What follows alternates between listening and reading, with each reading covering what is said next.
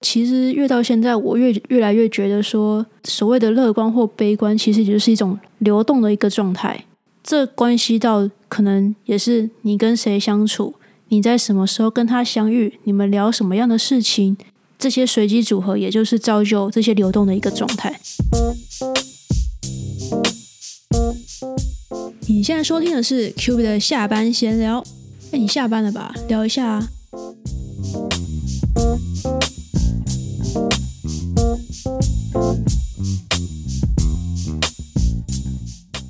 嗨，欢迎收听今天的 Q B 下班闲聊，我是 Q B。今天这集我们要来干嘛呢？今天想要做一个以前从来没有做过的回顾特辑。要来回顾什么呢？我前阵子往前滑的时候，看了一下自己以前录的集数。我曾经录过一个系列，叫做“理所不当然”特辑。那个时候就是把一些我比较直觉性觉得很多时候我们当成理所当然，但其实没有那么理所当然的一些想法或价值观，然后把它做成主题拿出来跟大家聊。不过那个已经是二零二零年的事情了。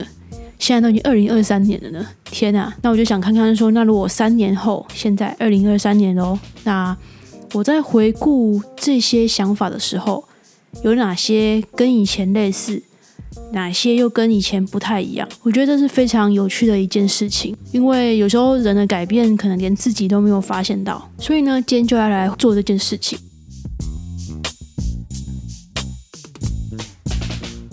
那那个时候是第四十一集、四十二集跟四十三集。四十一集写着说孝顺是爱还是缴税，那四十二集就是乐观的小孩有人疼。好啦，那第一个就是孝顺是爱还是缴税。现在回顾还是觉得自己的开头笑的蛮好的，自己自己先拿出来称赞自己一下。我觉得那时候为什么会想要把爱跟缴税做一个对比，是一种好像你都要有这个行为了，都要有这个想法了，但是他的动机却是很不太一样的一个对比。很多时候，大家对于爱的一个想法，或是很直觉的印象，就是觉得说爱是一个要发自内心，然后不求回报的一种付出的感觉。但是相较于这种感觉呢，缴税它多了一点不得不这么做的感觉。应该没有人很喜欢缴税吧？Maybe 就是觉得对国家很好，然后就是哦，让你抽多一点税没关系。但大部分的人或多或少，即便心里觉得说我的钱可能 OK，就是拿去给政府做一些国家建设，或是用在一些对大家、对国家都好的地方，但是还是会想说，是不是？可以抽少一点，又或者是说，有些人会觉得说，OK，那你抽去，但是我们就会很关注说，那你把我的钱使用在哪些地方嘛？所以它多了一点不得不的这种感觉，即便你知道它是利益良善的。好了，可能利益良善这件呃这个词，可能很多人就会有点不太认同。但不管怎么样，就是这样的一个对比性。不过人的感觉是非常复杂，然后非常多样化的。刚刚讲的第一种爱的发自内心，跟第二种缴税的感觉，我觉得在人的心里面，这种感觉他们多半是并行的，不是说完全 A 或是完全 B，他们两个可能就是用不同比例出现在不同的人对于不同的事情上面。讲了这么多，其实总而言之，就是我觉得大多数的时候，这两种感觉其实是并存的，只是说比例可能八二分、五五分之类的。那当我在重新回顾那个特辑里面的一些细节的时候，其实我觉得有一句话是我至今还是觉得非常棒，然后非常认同的一句话。知名导演李安讲的，他说：“我不教我的孩子孝顺，而是教他们爱。”我觉得这是非常触动我的一句话。就是很多时候，我觉得不管说父母，不管说社会，都会教导很多人，尤其是从小教导。或是灌输，甚至说你说的极端一点，洗脑也好，我们文化里面就是有这样的一个价值观存在吧，就是要孝顺。那至于说是对于孝顺的想法怎么样，我觉得每个人都有不同的解读。但我不教孩子孝顺，而是教他们爱。我觉得进一步的打破传统那种天下无不是的父母，你就是之后就是要对我好的这种比较强制性或是单行道行的那种这种说法。我觉得爱更符合现在的一个潮流吧。呃，像是我上一集有讲到黄山料那本书，这本书里面其实除了在讲说成功、金钱，还有在成长过程当中可能经过社会历练一个心态上面的转变之外，它里面有一段我觉得也有写到类似的一个概念。他讲了一句话，叫做“我们爱一个人，经常是有条件的”。我觉得这句话应该很多人会比较反弹呐。我这么爱他，那怎么会有条件呢？你这边讲什么？就是之类这种比较激动的反应，可能比较多人会这样了。它里面书里面就有讲到他对于他为什么会这样认为的一段叙述。它里面就会讲到，假设说你今天是情侣，很多时候会觉得。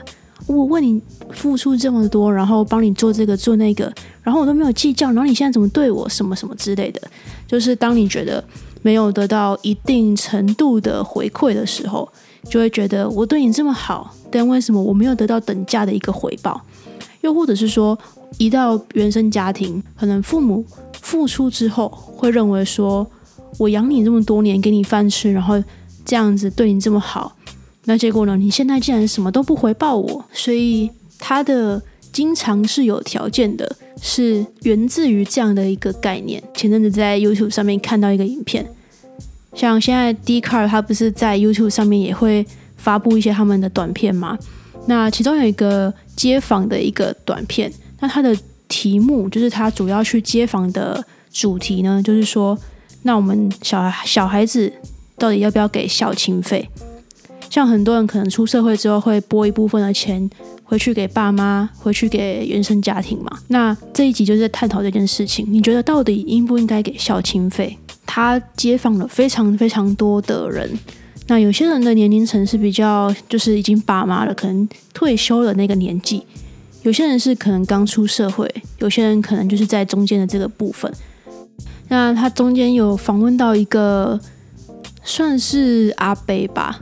那个阿贝好像就是原话，我有点忘记，但他的讲法就是说，他觉得当然应该要给啊，就是养了这么久，现在只是跟他拿一点回来，有有什么吗？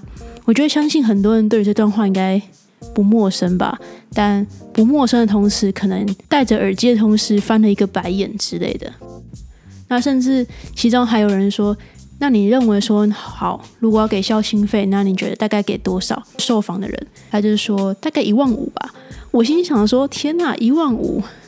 如果你今天还住台北，你是要赚多少才有办法再付房租？前提是你不是台北人，然后你住外面，你付房租之外再付一万五给家里，然后好好的过自己生活。我觉得是当然一定有人可以，但是我觉得并不是常态，这是我个人的想法啦。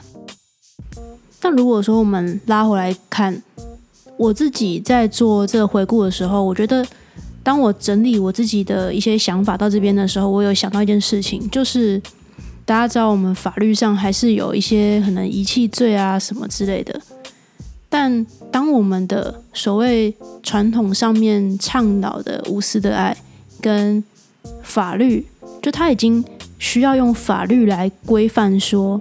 你不能遗弃，你不能怎么样的时候，当爱已经跟钱成为一个互相评判的一个标准的时候，它不恰恰好也说明了，的确我们给的爱其实有时候是有条件的。我要做到怎么样才叫做说我们的亲情是符合规范的？很多事情人的因素加了越多，其实变动性越大嘛。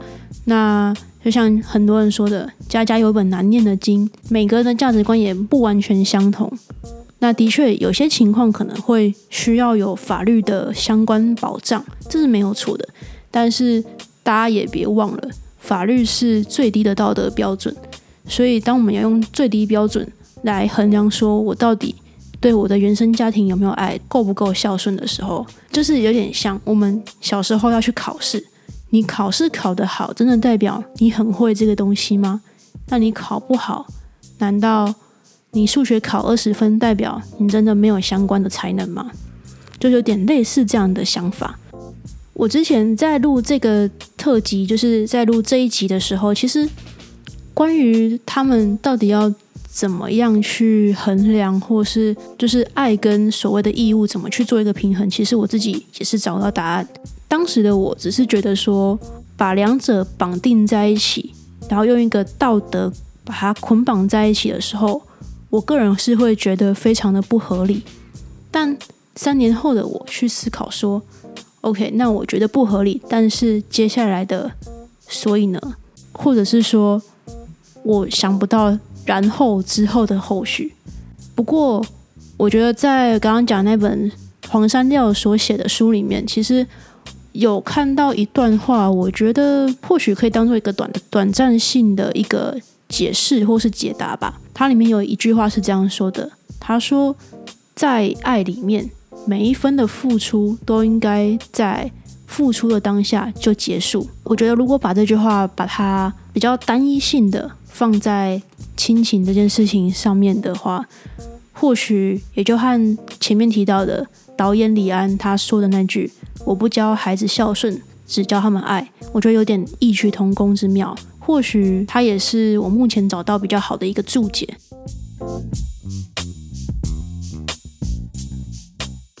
那第二个想要来回顾的就是第四十二集《乐观的小孩有人疼》。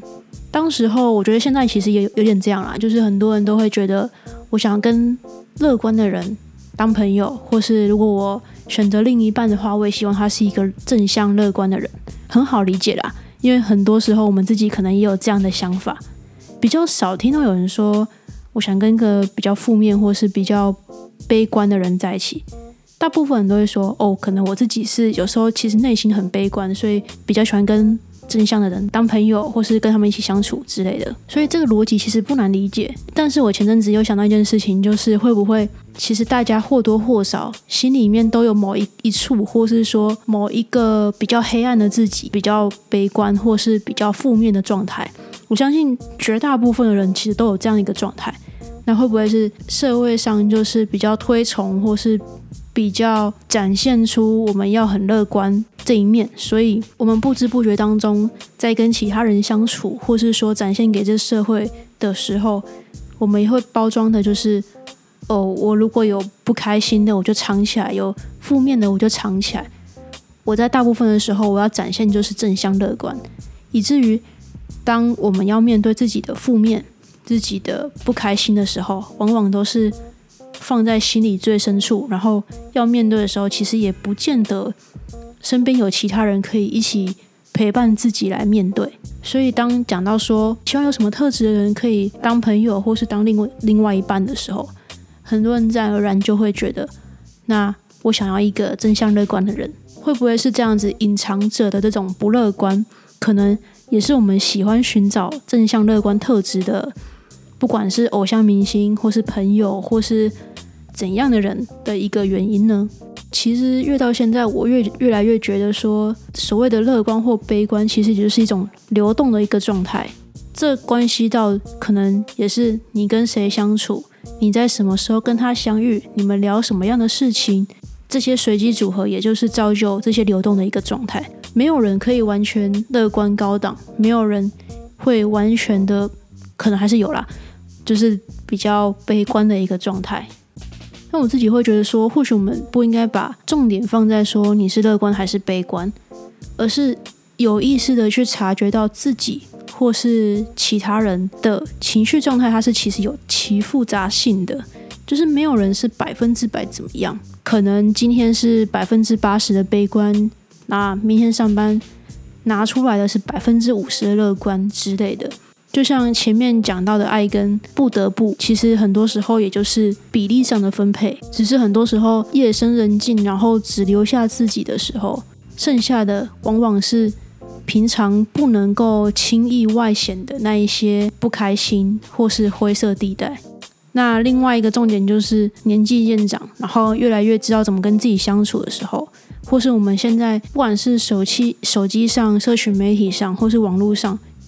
有越来越多不同的资源的时候，我们要怎么样去学习？说我们每个人要怎么用自己喜欢的方式，或是适合自己的方式，跟自己的情绪做相处。我觉得这也是现今社会上吧，我觉得大多数的我们都非常需要去额外学习的地方。那总归来讲，或许很多事情是理所不当然，很多想法是你的价值观其实不认同，但是又。不得不表面上去认同他，那我觉得这些都没有关系。重点在于说，仔细想完之后，那我们自己各自的答案是什么？你的答案是什么？我的答案是什么？这才是可能从以前吧，就是说三年前录的集数到现在，我到现在还是非常非常认同的一句话。那最后呢，欢迎大家投稿自己的理所不当然到 IG 私讯或是 email 都好。那相关资讯我也放在资讯栏。Q&A 下面闲聊，我们就先先到这边，下集继续再见，拜拜。